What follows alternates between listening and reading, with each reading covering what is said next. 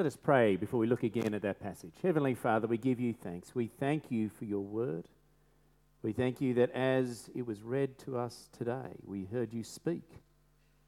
And we pray that as we think again about your words, that you would open our eyes that we may see Jesus, see him clearly, and trust him with our lives. And we ask this in Jesus' name. Amen. Well, friends, you pull out of the oven the casserole. There is a, uh, you grab hold of your oven gloves and you, you grab it out of the oven and you put it on the pot holder so it doesn't burn the kitchen top. And then you go off and you do other things in the kitchen as you wait for it to cool. And after a few minutes, you come back to the casserole and you pick it up and move it to the table, and ouch, you forgot to put the oven gloves back on. And that hurts. You immediately rush over to the tap and, and pour as much cold water as you can on your hands. I wonder if you've ever done that, or if you've ever seen someone do that. It comes because we underestimate the heat of the dish. It's too late once we feel it burning us. We realize that it's actually too hot to handle it after the point at which we burn our hands. Well, friends, as we've worked our way through Matthew's, Matthew's Gospel, we've seen that Jesus is an amazing teacher in the Sermon on the Mount, chapters 5 to 7. And we've seen that Jesus is also the Messiah who suffers for the people, the first part of chapter 8. But now we see another facet of Jesus, one that is a little scary and for some, perhaps too hot to handle. And the passage opens with Jesus giving some tough consequences. He's letting people know the consequences of following him. And they're tough consequences. Have a look at the first one in verses 18 to 20. When Jesus saw the crowd around him, he gave orders to cross to the other side of the lake. Then a teacher of the law came to him and said, Teacher, I will follow you wherever you go. And Jesus replied, Foxes have dens, and birds have nests, but the Son of Man has no place to lay his head. Here we see the first of the tough consequences that Jesus gives a would be follower. He says that he has no home. Uh, foxes have dens and birds have nests, but Jesus doesn't have anything. He has no place to lay his head.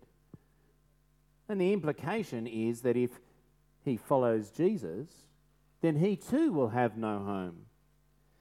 And at one level, what Jesus is reflecting on here is his itinerant ministry. Jesus moved around from place to place, uh, teaching and healing and doing amazing miracles. And so he doesn't have a home, in one sense.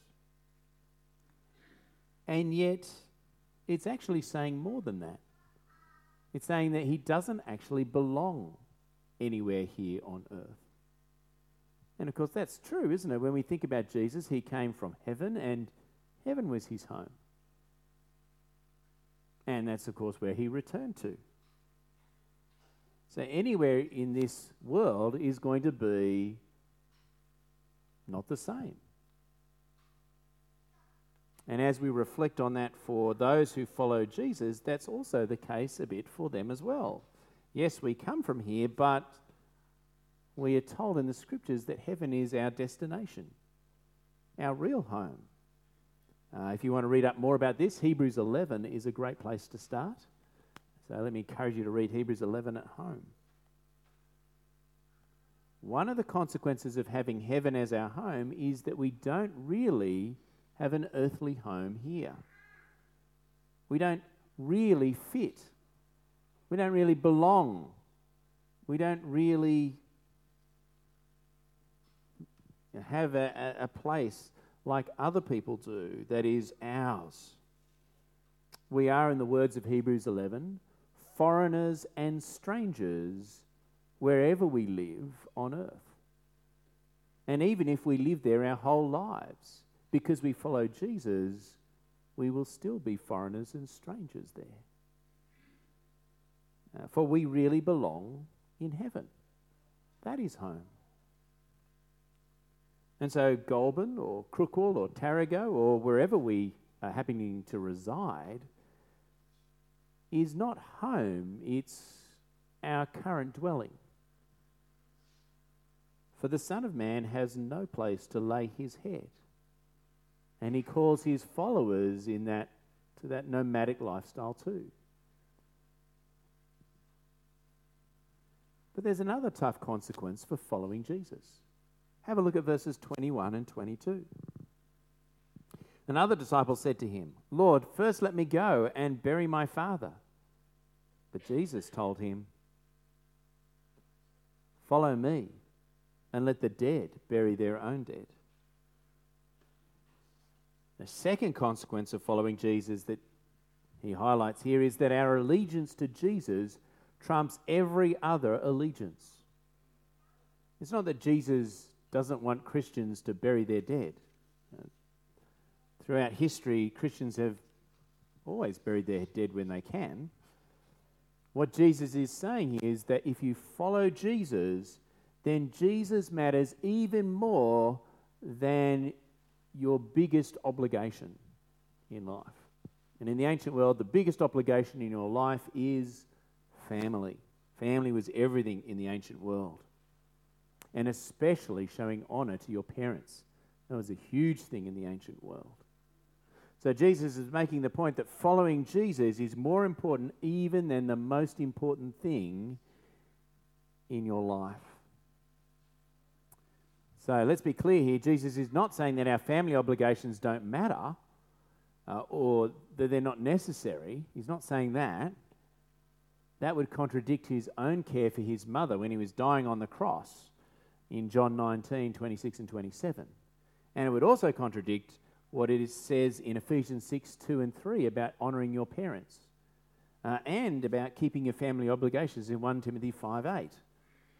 So Jesus is not saying that family is not important at all. But Jesus is using hyperbole here. It's a figure of speech to help show that the allegiance and obligation to Him trumps everything else absolutely everything, even family in the ancient world. Friends, Jesus is saying here, I should be the most important thing in your life. And that's a good question to ask ourselves, isn't it?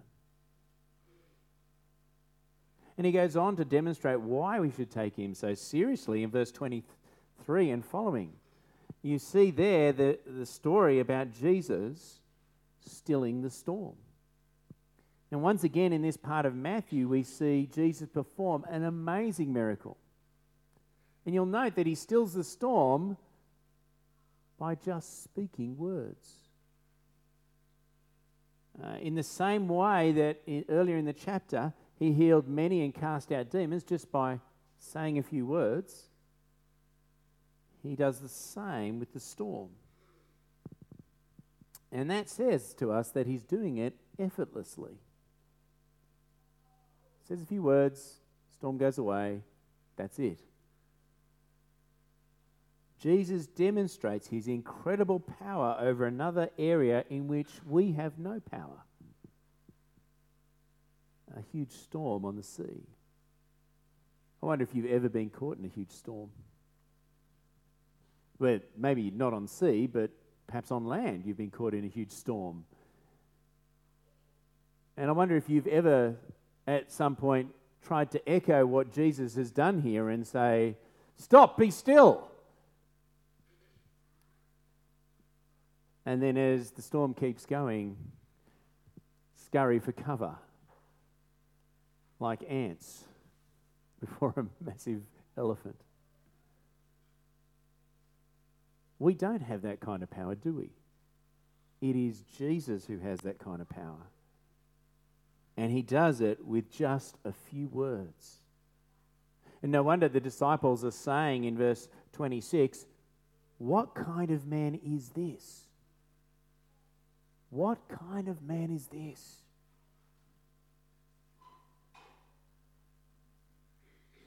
And indeed, I'm sure that's what they were saying in the next section of the passage when Jesus goes overseas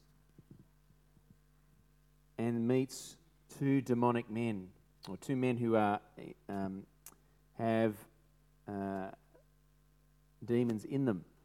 In verse 34, we see the reaction of the people. They say, The whole town went out to meet Jesus, and when they saw him, they pleaded with him to leave their region. So Jesus had just done another amazing miracle in casting out multiple demons from two men.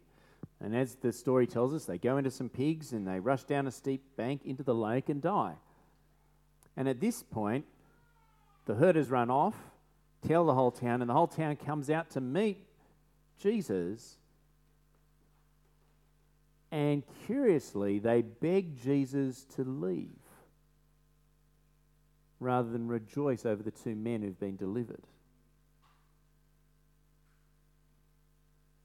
Now, we're not told why they came to that conclusion that they should beg Jesus to leave them. It could be because they prefer their pigs to the two demon possessed men. Uh, and that sounds a little harsh, but let me say that that's probably our culture speaking if we find it harsh because the loss of pigs to subsistence farmers would be a huge economic blow when they might have struggled to get through the winter otherwise. And now they have two extra mouths to, to feed the two delivered men, plus they don't have that herd of pigs. Um, if that's a hard thing, and they're probably looking forward to the winter going, uh oh, we can't afford another one of these, or else we'll all starve. So that could be the reason. And that would be understandable. But it's possible also that they just find Jesus too scary. Now, this, Jesus, as a Jew, is a foreigner in this area. We know it's a non Jewish area because, well, there are pigs there. They're farming pigs. And so he comes across the lake, rocks up, and does this amazingly powerful thing that shows absolute control and power over the demonic world. Now, that's, if you're there as a local, that would be very, very scary. Stranger turns up from overseas and does this amazing thing in front of you. And you think, well, if he's got that kind of control, what else could he do to me? And so they ask him to go away because Jesus is too hot to handle. But, friends, asking Jesus to go away leads to the sad consequence that they're cutting themselves off from the source of life. For Jesus is the very person who can save them from sin and death and judgment. He is God's Saviour King. We've seen this through Matthew's Gospel. And all people everywhere need Jesus to be saved. They need to trust in Jesus. So telling Jesus to go away, or the modern equivalent of just ignoring Jesus and pretending he's not there, is a hugely costly mistake to make. It comes at the cost of eternity. And that's a huge price to pay for being afraid of Jesus and asking him to leave. And Jesus himself shows an alternative way to respond back in verse 26 to the scariness of Jesus. Have a look at verse 26. Jesus replied, You of little faith, why are you so afraid? The alternative way to respond to Jesus is to trust Jesus, to have faith in Jesus. See, Jesus is saying here that they shouldn't have been fearing the storm at all because they have Jesus with them. It shows a lack of faith in Jesus, who's just done all these amazing miracles right in front of them.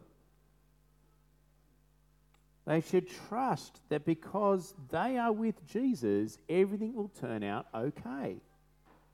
Which, of course, it does. For Jesus is not just powerful, but he also cares for his followers. And that power that is so scary if you don't know Jesus, if you do know Jesus, is comforting. Do you notice how your relationship to Jesus changes the way you see him. He's scary if you don't know him, if you're not on his side. But if you are on his side, oh, thank goodness he's got all that power. Oh, that's a huge relief. So, friends, that's the alternative to sending Jesus away or ignoring him in our lives and trying not to think about him It's to trust the powerful and yet caring Jesus. And yes, he is too hot to handle. You're never going to be able to tame Jesus. And you're never going to be able to defy him successfully. But you can trust him and join his kingdom and live forever with him. Friends, in 2023, how will you respond to the Lord Jesus? Which way will you choose? Let us pray. Heavenly Father, we give you thanks. We thank you that in your great mercy, you have shown us yet another side to Jesus today. You have shown us his greatness and his scariness. And we pray, Lord, that we might learn from his words not to send him away in fear, but to trust him, knowing that his power is there for our good and our protection. We thank you that he is both powerful and caring. And we ask that we would trust him to get us through the storms of life. And we ask it in Jesus' name. Amen.